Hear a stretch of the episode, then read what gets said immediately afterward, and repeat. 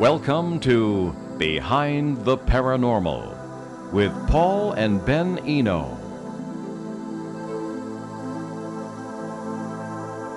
Forth in time by themselves? What exactly is a poltergeist? What are white-eyed children? Hey there, and welcome to Behind the Paranormal. This is the 624th edition of Behind the Paranormal with Paul and Ben Eno, and the first live show on our new Sunday noontime slot here on ON 1240. I'm Ben, and those eyebrow-raising questions came from my co-host and partner in the paranormal, my dad. And this afternoon, I'm used to saying this evening, we bring you an open-line show with a number of great questions from our listeners. And as always, you're welcome to call in. The numbers are 800-449-1240. That's from anywhere in the U.S. or Canada, and 401-766-1240 locally. Also, we will monitor emails, Paul at BehindTheParanormal.com for emails. So for those of you who are surprised to hear us at noon on a Sunday, surprise, we have come in from a Monday slot we've had for years, Monday drive time, and we customarily have guests. We hope you will enjoy the show for those who are new listeners. And when we say open lines, that means you're welcome to call, as Ben just said. But we also have lots and lots and lots of emails we receive from people really all over the world who have questions, and we attempt to answer them on these open line shows.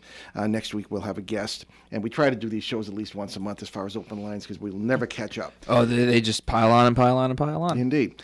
So let's get right into this, and here is one from Robin in Utah. Alrighty, so Robin writes to us, is the multiverse really a totally cool thing, or are we trapped in an unsolvable maze?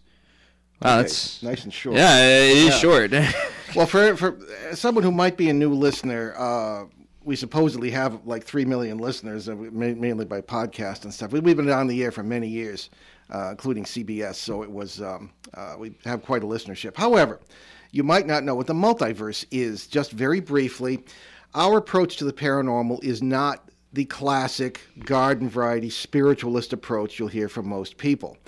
By the late 1970s, I was very suspicious about that. The explanations about ghosts being spirits of the dead and all this business, it didn't add up. It didn't seem to make sense, and it did not answer the things that I was seeing and hearing, usually in the presence of witnesses. So the multiverse idea is it really dates back to 1895, but it has been used most readily and most frequently by those who agree with quantum physics, fringe area of particle physics, that, among other things, suggests that we live not just in one universe, but that there are many parallel universes.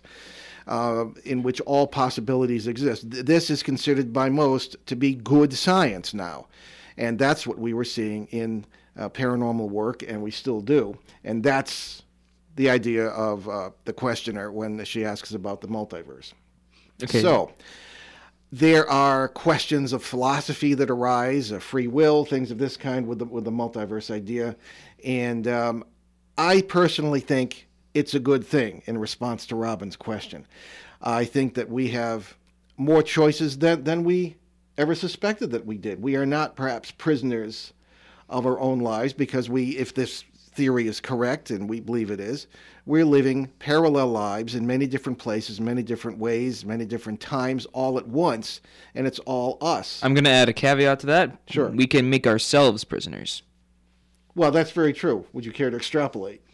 Well, thinking of it like this, you can put yourself in a mindset that keeps you in a certain way of life or a certain lifestyle for the rest of your life, saying that, we really are trapped in a maze, therefore you will be trapped. It's like, I don't want to use René Descartes, so I'm going to think of a different analogy. Don't like Descartes. No, we do not. French philosopher who came up with modern thinking. We don't like that. Yes, self-fulfilling prophecy. Exactly. Thank you, Josh. And our producer, Josh. Yes. A round of applause for him. So I'm going to be thinking about that for a while. So you can go back to what you're saying, and I'll extrapolate more. I think you've said it, Ben. Yeah. I think that what we do with the multiverse awareness existence, if we even have it, and most people don't, is our own choice. As we've often said, you make your own bed in the multiverse. Right. That's what I was going for. Your life is what you make it, and as an extension, our world is what we make it. Our life together as a species, and as a biosphere is what we make it. Yeah. So that's how I would answer. No, I totally agree with that. Okay. So we done moving on to the next one? Yeah. Alrighty, cool. So the next one is from Sherry from Doesn't Give Us a Location. So Sherry writes to us, have you ever done a show on black-eyed children? But now I'm hearing about white-eyed kids. What is this about? Well, one thinks of the alleged quote from the Battle of Bunker Hill, which was actually on Breed's Hill, do not fire until you see the whites of their eyes. So whoever these white-eyed people are, they're lucky they weren't at Bunker Hill. Dude. That's supposed to be funny. American Revolution. Anyway. It was a good try. Yeah, because under another hat, I write about history as well as the paranormal. So I happened to fish an article out of that happened to arrive just after this question did. And it's from our good friend Cliff at pararational.com. It's a very good site. Check it out if you can. Pararational.com. Para as in paranormal, and then rational instead of normal, right? And it's a very good site with all sorts of interesting information. And he happened to have an article just on this very subject. There is something that I tend to suspect a lot of this is urban legend. Oh, yeah. I was actually just going to bring up... I remember I looked into this because I remember someone asked about it before on another open line show. Yeah, black-eyed children and white-eyed children. Yeah, I mean, I looked it up separately, like I think like the next day or something, and I was just, you know, what does any normal person do nowadays when they don't know what something is? They Google it. So I Googled it, and I'd found like nothing really super-duper credible. The only thing that I really found is it's a popular... It's like a what's the word? It's like a site for urban legends called Creepypasta, and it's Creepypasta. Yeah, Creepypasta. Okay, I can make that. Yeah, no, have you never heard of that? There's some cool stuff on there. 2 years old. You go on Facebook. You have no excuse. No excuses. All right. You go on Facebook. You can understand the interwebs. All right. So Creepypasta is essentially urban legends.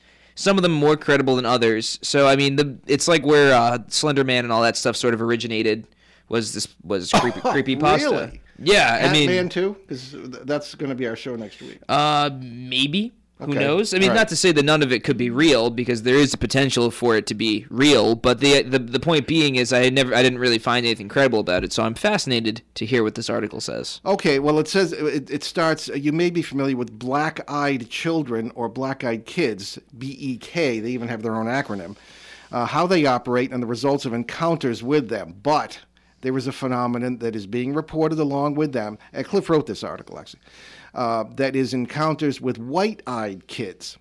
While not as common, it seems that a few people have reported seeing them, and their methods of operation seem to differ slightly from the BEKs, black-eyed kids.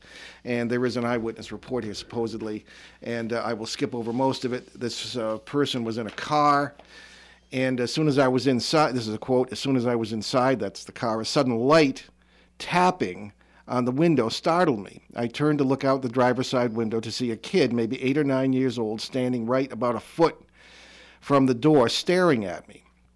"Yeah, kid?" I asked. He stood motionless and expressionless for a few seconds, and I asked the question before saying, "Mister, can you roll your window down?" My hand... Now, this is the thing with black-eyed kids. You're not supposed to open the door to them because they, I don't know, they hypnotize you or something. No, they usually come in threes. Okay. Something like that. All right. Something in the pit of my stomach was starting to feel wrong. I shook my head and asked, "What do you need, kid?" And it must have had a car like your old one. You could talk right through the window without opening it. Another few seconds before the kid replied, "Mister, I think I'm lost." I started to realize that besides this kid's mouth moving, he wasn't budging at all since knocking on my window. Yeah, I believe that's another characteristic of these things. The facial expressions are pretty much non-existent and kind of thing, you know. Playing the sympathy card is definitely standard operating procedure for black-eyed kids, as is the lack of any unnecessary movement. Watch a child for a moment if they are awake, and they are never stock still. That's true. I was your father. I remember you. I'm still never still. No. For a child to knock on a stranger's window, an odd thing to do anyway, and then stand like a statue is definitely unnatural. So this kind of goes on. And I think perhaps we could... look into this more in more depth and perhaps answer the question then, or plan a show on this subject. both black-eyed kids and white kids. I think we know. Well, there's so little known about the phenomena, or if it's even been verified. Well, again, that's the thing. It's... Supposedly, I mean, I've talked to people who said they've seen this kind of thing. So why don't we look into doing a show on that and perhaps treat the subject? Well, it's certainly becoming more popular. So you know what? Why not? Rather than just speculate. Yeah. Okay. Yeah. Well, why don't we do that? All right. Good. So what's our next? Next is Mark in Woonsocket. Oh, imagine someone from the local area here. Yes. Okay. So he writes to us, Paul and Ben, it is always interesting when you talk about spiritual parasites. A couple times you have talked about one in Indiana that was sorry that it had to feed on the guy it was with. Have you heard of this before? And are they really sorry, or are they just lying to you? That's a good question, Mark. Again, just a brief background. When people commonly think of the paranormal, among the things they think about may be quote-unquote demons, okay? Popular films such as The Conjuring and Lorraine Warren, whom I worked with for years in the 70s, believed in these demons. When I was in a house with them in Bridgeport, Connecticut, and stuff was flying around, and we assumed it was demonic entities and that the church had to deal with by exorcism. Well, and I also was involved in some exorcisms when I was at the seminary. However, now I look back on all those things, and I don't think that's what was happening. We believe that and we run into them all the time, there are parasitical entities. So that's what Mark means when he's talking about spiritual parasites. I don't even think they're spirits, because I've had physical confrontations with them, in one of them in this Bridgeport house. So I think that we're dealing more with living things that are part of nature. Just as a mosquito will land upon you and feed upon your blood, these things are perhaps I don't use the term dimensional. I don't know. That's not really a correct term to use when we talk about parallel worlds. Interuniversal? Not the same thing. Well, interworld, multiversal, whatever term you want to use. They seem to be able to move among worlds. There are about 9 different species of them. And I have never really caught them telling the truth very often, if you can even understand what's going on, because they're not human. Again, it's another species that just feeds on, is a mimic. They pretend to be something else, and you can see where they would be responsible for our folklore about demons and things of this kind, because they do kind of fill the bill. So as far as one telling the truth and being really sorry about, and I of course this I know to be a fact. This is what this thing was doing. It was. It seemed sorry that it was. It had to feed upon the person, the host, if you will. And this raised questions at the time. Could this be, or could this once have been a human being or someone who would fit the definition? And of course, that's a slippery question, because we're dealing with other worlds, and there may not be any humans in there, or when they move back and forth. It's a really difficult question to answer. I don't think that these are former humans or anything like that. First of all, you really can't have a form or anything in a world or a multiverse where there is no time in a linear sense, such as we experience it. Even Einstein was talking about something similar. Mm. We don't. We experience time from past to future because of our consciousness. That's the way we experience it. But there really isn't any past or future in the strictest sense of the physics of time. Everything is simultaneous. At least that's what many, many physicists believe, and that's what seems to pan out, certainly in the paranormal world, if you look at it. So I rather doubt that this entity was telling the truth or really felt sorry for what it had to do. I mean, how sorry you're... Well, then again, there are people who feel sorry if they eat a chicken, I suppose, anybody who eats meat. So I suppose, nothing is impossible, but there is a number of things that are doubtful about this. What do you think, Ben? Well, I think this sort of leads into the next question, because it's a very good. It's a very good transition into the next question. Well, the man this was happening to tended to believe this entity. Right. Well, this is. Would you mind if I went to go into the next question? No, go right ahead. Alrighty. So Hank from New York makes a very interesting point here. And he writes, I've heard Ben question some of your UFO guests and even some of the big names, and sometimes they do not like it when he questions them about the motivations of aliens. Some have never forgiven you. No, exactly. I am also very interested when you both talk about people confusing aliens with demons or parasites, as you call them. How can we possibly tell what the real motivations are, or what kind of creatures or spirits we are dealing with? Is it possible the Christians are right when they say that it all comes down to the demon, or whatever term you want to use, for what is not good for us? Why don't you take that one? Well, I mean, we're gonna view this from perspective. Everybody has a perspective, and we view things from a certain framework that we have been given throughout our entire life. So we look at a situation, and we perceive it as something because we need to make ourselves understand it. But we have to understand we don't understand what we're dealing with, nor do we say that what we say is canon or whatever. Like, what we say is, like, perfect, and we know everything. We just have what we've experienced, and that's what's developed our framework over time and how we view things in a multiverse perspective. Now, the reason I go after the big names that say, oh, well, you know, aliens are there to, like, you know, enlighten us and blah, blah, blah, and it's like, we don't know that. No, we don't. We don't know it. We don't know anything. That's the motto of our show. Everything you know is wrong. Exactly. So I understand what Hank is saying here. And you know what? And we're not saying that. I'm not saying that I know what the intentions of, like, aliens are or whatever UFOs. Whatever aliens may be. Yeah. I mean, we don't know. And nor am I claiming that, oh, yeah, no, everything is wrong. Like, the Christians are wrong. Everybody's wrong. I'm not claiming that at all. It's more of, how can we perceive something in a way that is not destructive towards us? What is the least dangerous way that we can perceive things? Because we could perceive ourselves as knowing everything. Be like Aristotle and say through logic we can learn everything, which is just not true. But Aristotle also had the premise that you start with the tabula rasa, the empty slate. That's true. So you start with nothing, and then you write on the slate as you learn. So you're right, but I mean, you start with nothing. That's true, but according to Aristotle, anyway. Well, you don't like. No, I like him, and I don't. We have a love-hate relationship. I haven't seen him lately. But, you know. We have a love-hate relationship. We still hang out sometimes, but no, but you get what I'm saying, right? I know exactly what you're saying. And it's. I live with you. I feel as if I say things and they don't come out the way that I'm trying to say them. I'll fix it. Don't worry. Thank you. I appreciate that, because there's just so much we don't know. And, like, even me spinning this pen around in my hand, I don't know if it's really there. Who knows?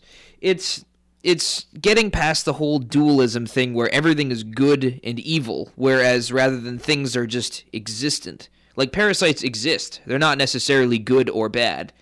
They just exist. They're a part of nature. That's how it is. But we don't know, nor is it fair to put human traits upon, like extraterrestrials or human motivations. Yeah, that's the thing. That's what I really point out, is that it's not that I know what it's not that I'm saying, like, oh, well, we can know what the motivations of aliens are. What I'm saying is it's not fair to put human motivations on such creatures because they're entirely alien. Well, again, let's take it from layer number 1. Right. All right. We've got the notion of aliens, right? One problem, and you have pointed it out on a number of occasions, and you're right, is our paradigm, you know, how our epistemological paradigm, as we'd say in philosophy, how we know what we think we know. And the human experience really conditions that epistemology, that sense of how we know what we know, and it's very, very narrow. As we often point out, Ben, when UFOs in the modern sense became popular they really were known throughout history, but particularly in modern culture in the 1940s into the 50s, everyone just assumed that they were nuts and bolts craft coming to visit from other planets. I mean, what else would they be? However, with the and that's entirely possible. How you would travel such distances. I mean, we don't have that technology yet as far as we know, but how you would travel such distances is another question. Very few people today are narrow enough to question the idea that there are residents of some kind or life of some kind on other planets. We assume it has to be life as we know it in order for it to qualify for the term and the name life. I think that is really narrow. There's all kinds of life as we don't know it, and we run into it from time to time. So there's the issue of what exactly you mean by alien. And in recent years, really over the past 10 or 15 years, the notion of what an alien is has expanded considerably. People are now, that's why you and I are invited to speak at UFO conferences all the time now, because people are getting used to the idea, maybe it is a multiversal thing. Maybe whoever or whatever it is not necessarily from another planet in the sense that we've traditionally understood that. Maybe it's someone from another, well, people use the term dimension, but that's really not the same thing as a parallel world. But you get, you know, they're getting the idea. And what we present is very, very well received now in the UFO community. That wouldn't have happened 20 years ago. So there's that. But to get back to the question here that Hank from New York is asking is, you know, you've got issues of parasites and aliens. And one of the things that has happened with us in the past few years is that some of these big names, even a few you have rattled on the air, Ben, have come to us and asked about, well, gee, you know, this person is having an abduction experience or a seen UFO, and all of a sudden they have poltergeist activity taking place in their house. Or all of a sudden they seem to have increased, quote-unquote, psychic power, or they're seeing what would normally be interpreted as a ghost in their house. And, you know, is there a connection with the UFOs? And we say definitely yes, because the same process is involved, this moving back and forth between parallel worlds. So even if the UFO or the craft or whatever it is doesn't exist in our reality or time stream or whatever, it does exist in others. And are the things that we commonly label as demons or parasites or aliens, could they be the same sorts of life forms at least once in a while? Because we have this very narrow approach, as we said. So I think that might get into answering the question about confusing aliens with demons. As a matter of fact, at the you weren't able to be at the conference, Ben, but at two conferences last year, I spoke on behalf of both of us on alien versus demon, which is which.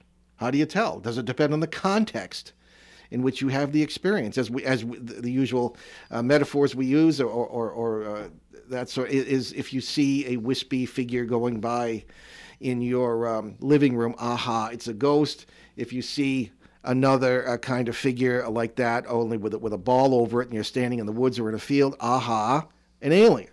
You know, maybe that's not correct. So I guess to answer Hank's question, we really don't know even the motivations of whatever this may be. I think that there are basic motivations that any life form of any kind might have.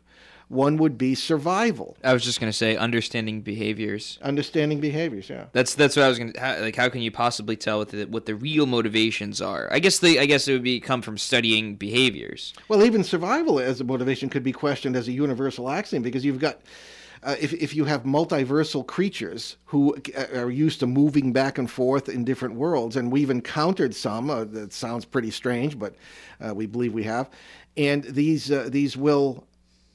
But if you live like that, I mean, death may have no meaning. If you can manipulate space and time to the point where you can travel freely, and there are shamans whom I've spoken with in the past who say they do that, and there's no reason to disbelieve them because of what they know and what they've accomplished. So there really is no answer to this question except be cautious, be careful. And if you do have multiverse awareness, be careful that you're not charged with being schizophrenic and they fill your pockets with antipsychotic drugs, because that's what happens in this narrow society. Because I've, having worked in psychiatric hospitals as a seminary student and a student in psychology, I have seen some very knowing people who supposedly were involved in, being one psychosis or another, you know, schizophrenia. And instead of that, I think that they were really experiencing these other worlds. But, you know, that's me. There were some psychiatrists who agreed.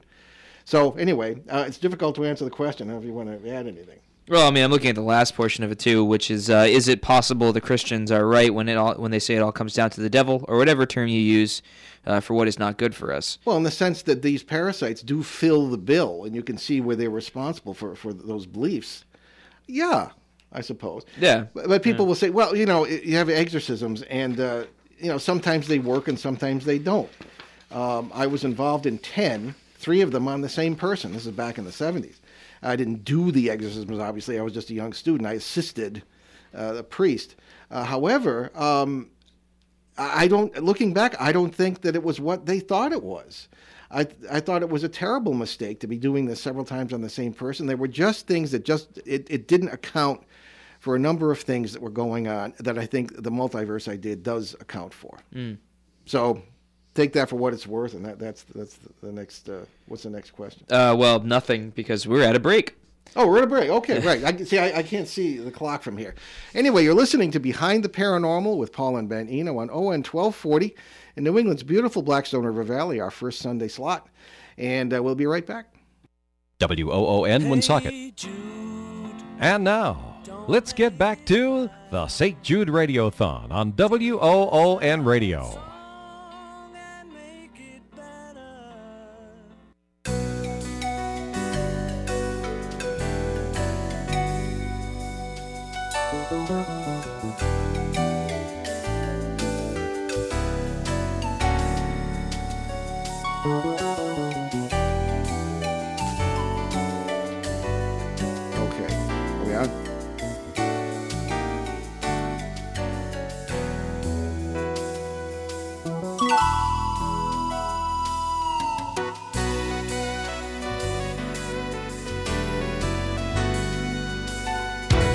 This is ON 1240, WOON, Woonsocket.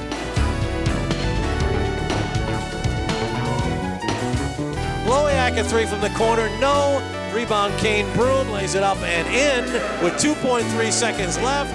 The Greater Woonsocket Catholic Regional School System invites you to their annual open house Sunday, January 31st. You'll be able to tour our schools, meet our teachers, staff, and students from 11:30 a.m. to 1:30 p.m. Applications for the 2016-2017 school year will be taken at both Catholic regional schools, Monsignor Gadere for preschool to grade 2, and at Good Shepherd for grades 3 through 8. See for yourself what makes our Catholic regional school system so special. Join us for our Catholic Regional Schools Open House Sunday, January 31st from 11:30 to 1:30 at Monsignor Gadere School, Park Avenue, and Good Shepherd Catholic School, Mendon Road, both located in Woonsocket.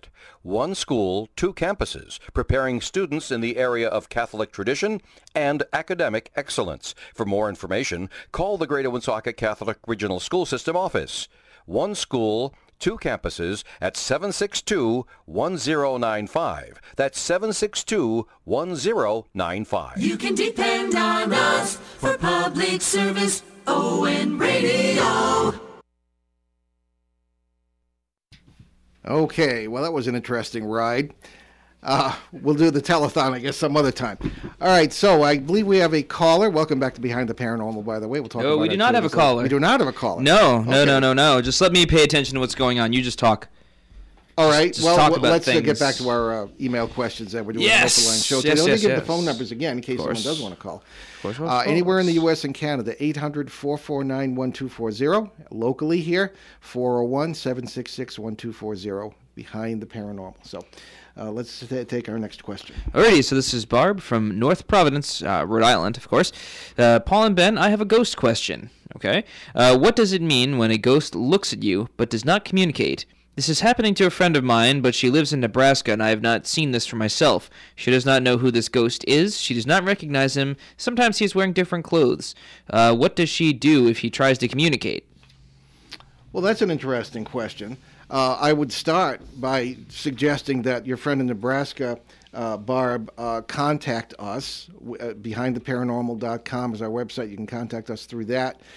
I would like to hear more about this. However, there are several interesting points that stand out in your question. One thing we would say, and this is our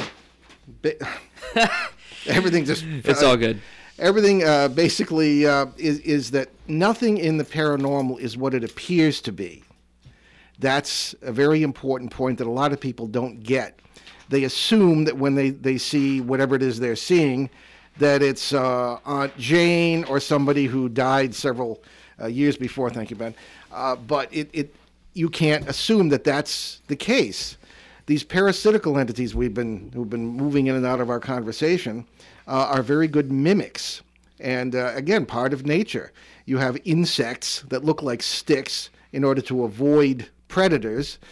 In this case, there are certainly mimics that will hunt and be predators because of their ability to blend into the scenery or to make you think there's something that's not dangerous. We had You weren't involved in that case in Cumberland, Rhode Island, were you? Which one? On Hines Road. This goes back like then probably not long time ago. Yeah, it was back in the 90s. It's a good assumption. Yes, you were just a lad of probably 8 or 9. So there was one of the archetypal figures. An archetype is something that is present in human consciousness and keeps coming up. Many of these urban legends, such as we suggested, the wide-eyed children or black-eyed children may be, are possibly this kind of archetype or something that stands out. In my paranormal experience, there was, and I ran into this last in Montreal, Canada, was the man in the checkered shirt. This apparent ghost, who's a man in a checkered shirt, and he keeps popping up in different places. Our show next week will be about this sort of thing, and we'll tell you about that later. But the little blonde-haired girl, often, I've had that happen in 3 cases right in our listening area, twice in Boroughville and once in this case in Cumberland. And what could be more benign than a little blonde-haired girl, with flowers in her hair on several occasions. And very often this is a parasite that is hiding behind, is mimicking something that you are not going to feel threatened by. I think this is really the case. And this could be the case with this particular entity, if that's what it is, that your friend in Nebraska is seeing, Barb. Now, Ben, I don't know if you want to add something to that. Well, I think that you should just, if you don't try to communicate with it. No, don't ever try to. First of all, don't do that. That's very bad. Don't attempt to do that at all, because you don't know what kind of bee's nest you'll be stirring up. Well, even if it's not a parasite, the other possibility here is that we getting back into this multiverse idea, that what your friend could be seeing and very likely might be seeing is someone just going about his day in a close parallel reality that's occupying the same space. We find that many quote-unquote ghosts are actually just people seen through a, if you want to, I don't know, I hate to use the term veil because it's a classic misunderstanding, but seen through the electromagnetic boundaries between these versions of worlds. Why else would they be wearing clothes? I always wondered that. People think they're seeing spirits of the dead, or half the time they're driving cars, riding horses. I've actually seen that too, and sort of going about their day. And in this case, it seems to look at the percipient but does not communicate. I'm thinking, Ben, of the case in York Harbor, Maine. I bet you weren't even born. It was back in the 1979, and the person who was the ghost was actually a student at the University of Connecticut, and nobody would have known about this, but the house she was quote-unquote haunting in Maine, she happened to drive by it at one point, knew the house, though she'd never been there before, ran up to the door, knocked on the door. The people took one look at her when they answered the door and were very, very upset because she was the one haunting their house. Everybody was completely, just flabbergasted by this, and they would see her in transparent form, just like this what this description seems to indicate in Nebraska, would see her in transparent form doing all sorts of things that she herself was dreaming about and had dreamed about, and although not at the same time that people were seeing. It was very interesting. And this is what really got me started thinking about this multiverse idea, because here you had a ghost of somebody who wasn't dead. That happens a lot. It's just that people don't happen to run into each other. So I think that this also might be a multiversal experience that she's having. And it's funny, the people, when they were seeing this young woman in transparent form, would look, and the woman would look at her or the man, and they felt as though the so-called ghost didn't really see them, but was looking almost through them. So one wonders if this man in Nebraska, who's being seen as a ghost, doesn't even really see your friend who's seeing the ghost. I mean, we often find that entities that we think are ghosts are actually afraid of us because they think we're ghosts haunting them. This seems to be how it works across the boundaries of worlds. So I would say we'd like to hear more about this, Barb. You can have your friend contact us. We are happy to render any opinions or advice beyond what we've said here. And I would say caution should be the watchword in this particular case, because as we say, nothing in the paranormal is what it appears to be, and you never know quite what you're dealing with. So that's how I would leave it. Have you had been? No, I mean, you basically said everything I was going to say. I was actually focusing on the next question, because it's very long, and so I'm mentally preparing myself for it. All right, we can take that slowly then. Yeah, no, I was I'm pretty sure that we were going to answer this, but I think it might have been right at the end of a show, and we didn't get a chance to, because I was looking at this. This looks really familiar, but here goes. Let's just dive right into it. Yeah, I don't think we made it, but I remember reading it before, because I remember it being very long. Okay, so this is Joanne from Georgia, and she writes to us. I've been listening to your show for 7 years now and have listened to every podcast, some episodes numerous times. That's over 650 hours of wow. Gee, Joanne, you must be a real fan. 650 hours of wow. Yes. I'm enthralled with the multi-universe theory and the parasite theory. It makes so much sense. Most recently, I listened to the show with Deborah Moffat. I have heard her on numerous other paranormal shows. However, Paul, you seem to bring something new to the forefront of this story. Parasites, not demons. As a person brought up without any organized religion, only the belief that there is a God and to be kind to all living creatures. Having this background, I have always been an out-of-the-box thinker. Your parasite theory is so logical. In the show, Deborah said something to the effect of, it seemed as if there were more than one entity, and it seemed that there was some sort of pecking order. There was not mentioned in any of the other shows I've listened to, of course, this fact was not mentioned, I should say. Once again, you hit the nail on the head. Fascinating stuff. I realize that there are seven to nine different types of these parasites. You've mentioned the different types on past episodes. However, I'm wondering if you would go into some depth about how you've found these different types. In a few shows, you speak of parasites reaching its arms/tentacles into the different dimensions and feeding off the anguish of different dimensions. As this may show how they eat. Will you go into some details about that? I realize at times these parasites will show themselves, as I've heard on other shows, but they call them demons. Paul, you said you felt bone structure. I wonder how they can traverse the multiverse in 2 hours, but be unseen. Know these things about people from years previous.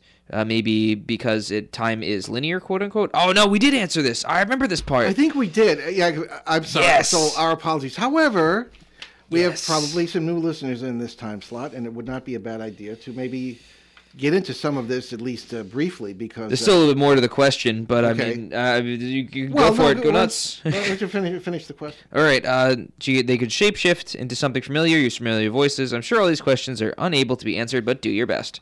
Okay. I'm glad she has faith in us. Yes. Okay. Well...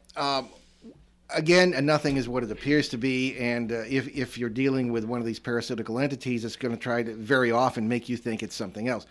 One looks at... I think the last place to get paranormal advice is from Hollywood, okay? Yep. Now, I was not involved in the... I was involved with the Warrens, starting the following year after this case... that the Conjuring film is supposedly based on. However, I did know the doll Annabelle very well, so to speak. Sat down for tea a couple of times? Which actually was a Raggedy Ann doll.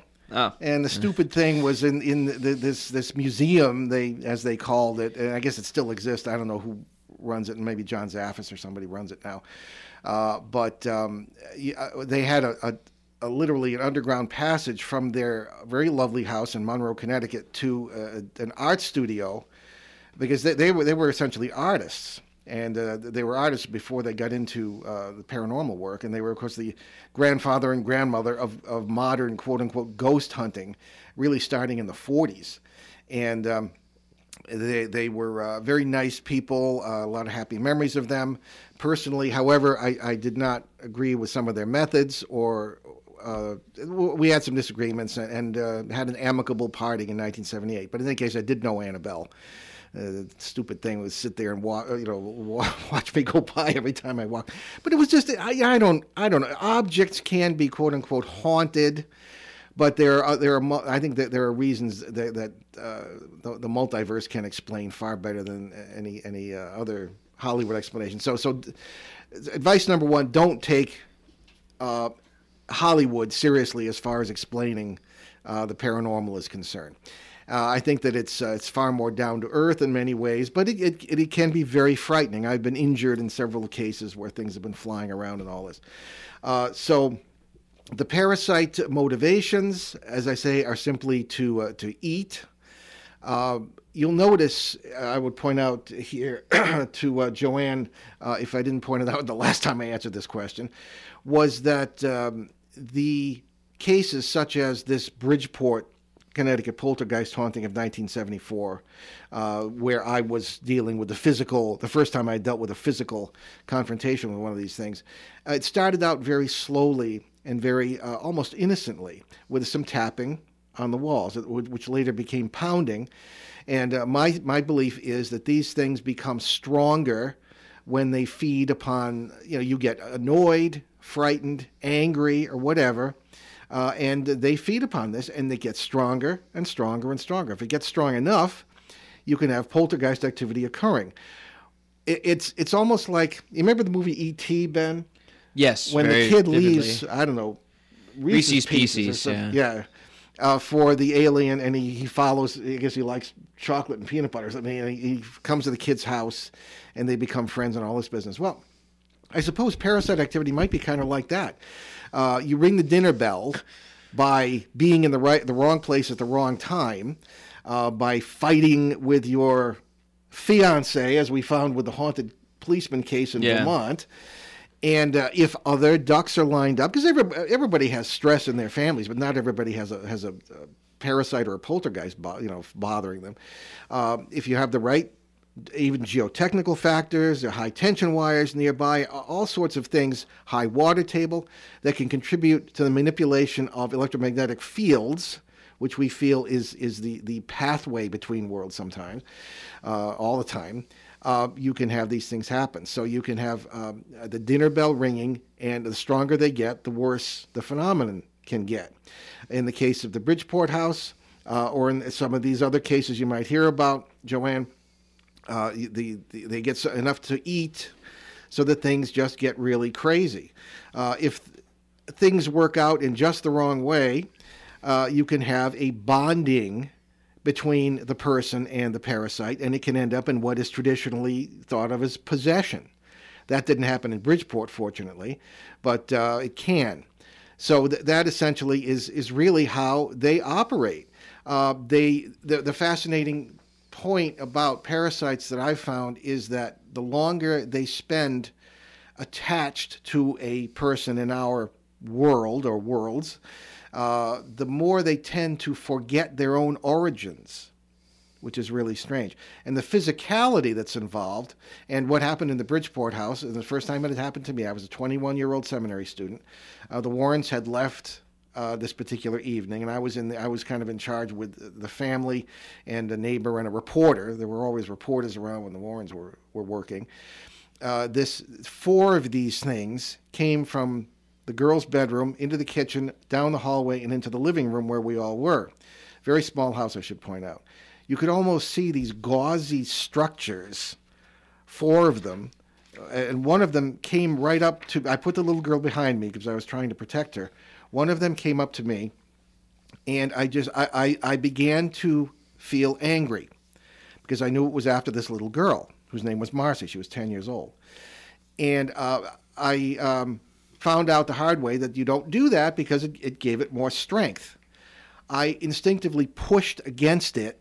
It pushed back, and I felt skeletal structure. And this was very confusing because I assumed these were spirits, servants of the devil, as a matter of fact, at that point in my career. And because we were standing around waiting for the Diocese of Bridgeport, Roman Catholic Diocese, to agree to an exorcism, and they never did, as far as I know. So this really threw me for a loop. So I eventually pulled everybody out of the house. We went and stood on the sidewalk, and fortunately the police had cordoned off the street because there were thousands of people who'd been, thanks to the press coverage of this, had gathered. So all this was going on, and I think they were feeding on that as well.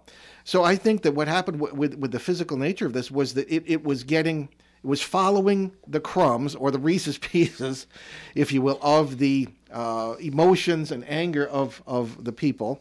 And it was more in our world than it ordinarily would have been.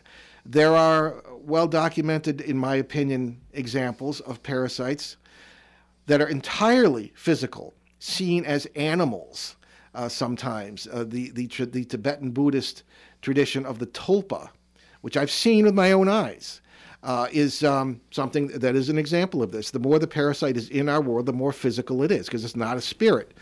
None of the 9 species I've ever found is really non-physical in its own reality, if I'm correct. So that seems to be essentially how it works. It's very scary. It's something that you want to avoid, and you avoid that by not throwing down the Reese's Pieces, I would say, figuratively speaking, of course. You don't ring the dinner bell. You try to maintain a good life, peace within yourself, not feed or put out the dinner bell again by being angry or frustrated or whatever. Now, of course, sometimes we always are. But the best way to avoid ringing the dinner bell, if I may continue to use that, is to be close to those you love, your family. And remember, even if you're by yourself in the world, there are many other worlds where you're not. And it's, again, we've gotten into this earlier in the show, the multiverse idea. There are always ways, and there are always protectors. Sometimes I've seen a child concentrate their own positive energy just by using a teddy bear, clinging to the teddy bear, and the thing kind of can't get to them. Another strange trait of these things is that they, even if there's a group of them farming, if I may say, a certain family, they will go from one person to another person. Once they finished with one, they'll go to another. That case in Boroughville, Ben, where you came in later on, that's the longest case I've ever worked on since 1998, and the people have moved, not because of the phenomena, but they couldn't get to the woman because I dealt with that. It was before you were involved. Yep. And then they went to the girl, the daughter, who was a little girl at the time, and Yes. They started working on her. But they knew what to do at that point. They brought in positive energy, and you and I call it the Peter Pan theory. Think happy thoughts, because it really works. Love really is very powerful. And I'm not a touchy-feely guy, but I've seen it. I see it all the time. So do you. Oh, I do. Yeah. Yes, so, yes. That seems to be the... I don't know if that's... adds to our previous answer to your question or not, Joanne, but there it is. Yeah, there's only so much we can do with it, because I think the last time we answered it, I think we had a little bit more time to talk about it. Well, the best way to deal with parasites is to avoid them. Yeah, well, the thing is, she was more inquiring about their essence and such. Well, that's what their essence is. The trouble with the difference between them and mosquitoes is that they are very intelligent. They learn very quickly. And they learn very quickly about the one they want to be their host or the one who is their host. There are certain species that are very unobtrusive, however. You might not even know they're there.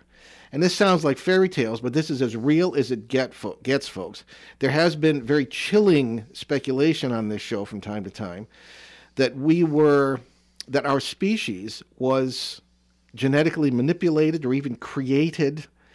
I shouldn't say, because that sounds too divine, I suppose, but has been manipulated genetically in order to deliberately be cattle for these parasites to feed upon. Perhaps. And one looks back at the legends of ancient aliens and the fact that there are 223 genes in the human genome that shouldn't be there if evolution, as we understand it, is correct.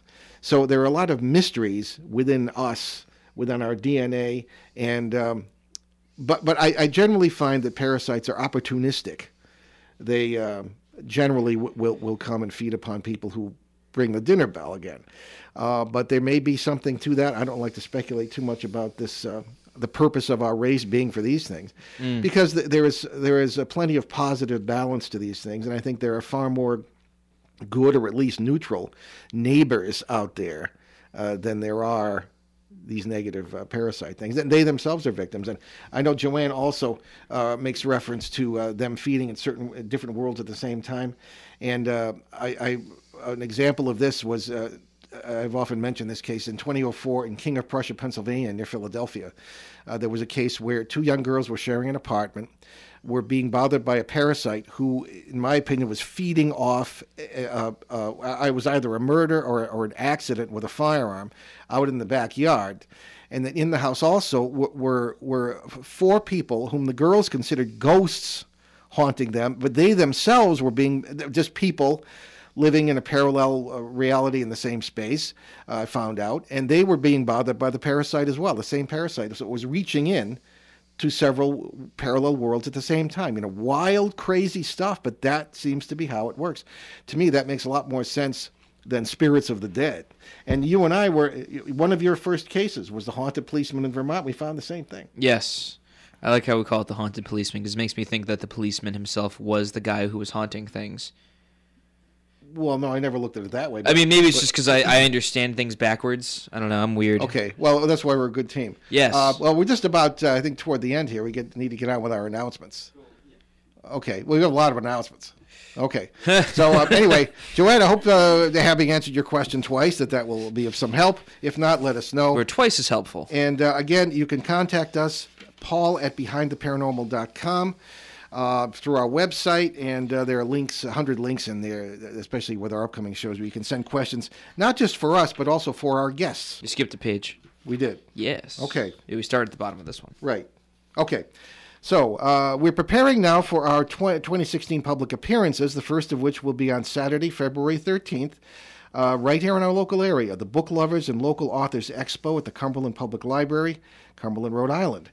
There will be no presentation, but there will be a meet and greet, and books will be for sale. If you'd like them signed as well. Right. Yes. So on April 8th and 9th, we'll once again be speaking at the New England Parafest at the Ashworth by the Sea in Hampton Beach. And that's New Hampshire, and we'll have more details on that soon. Is that, are there tickets for that as well?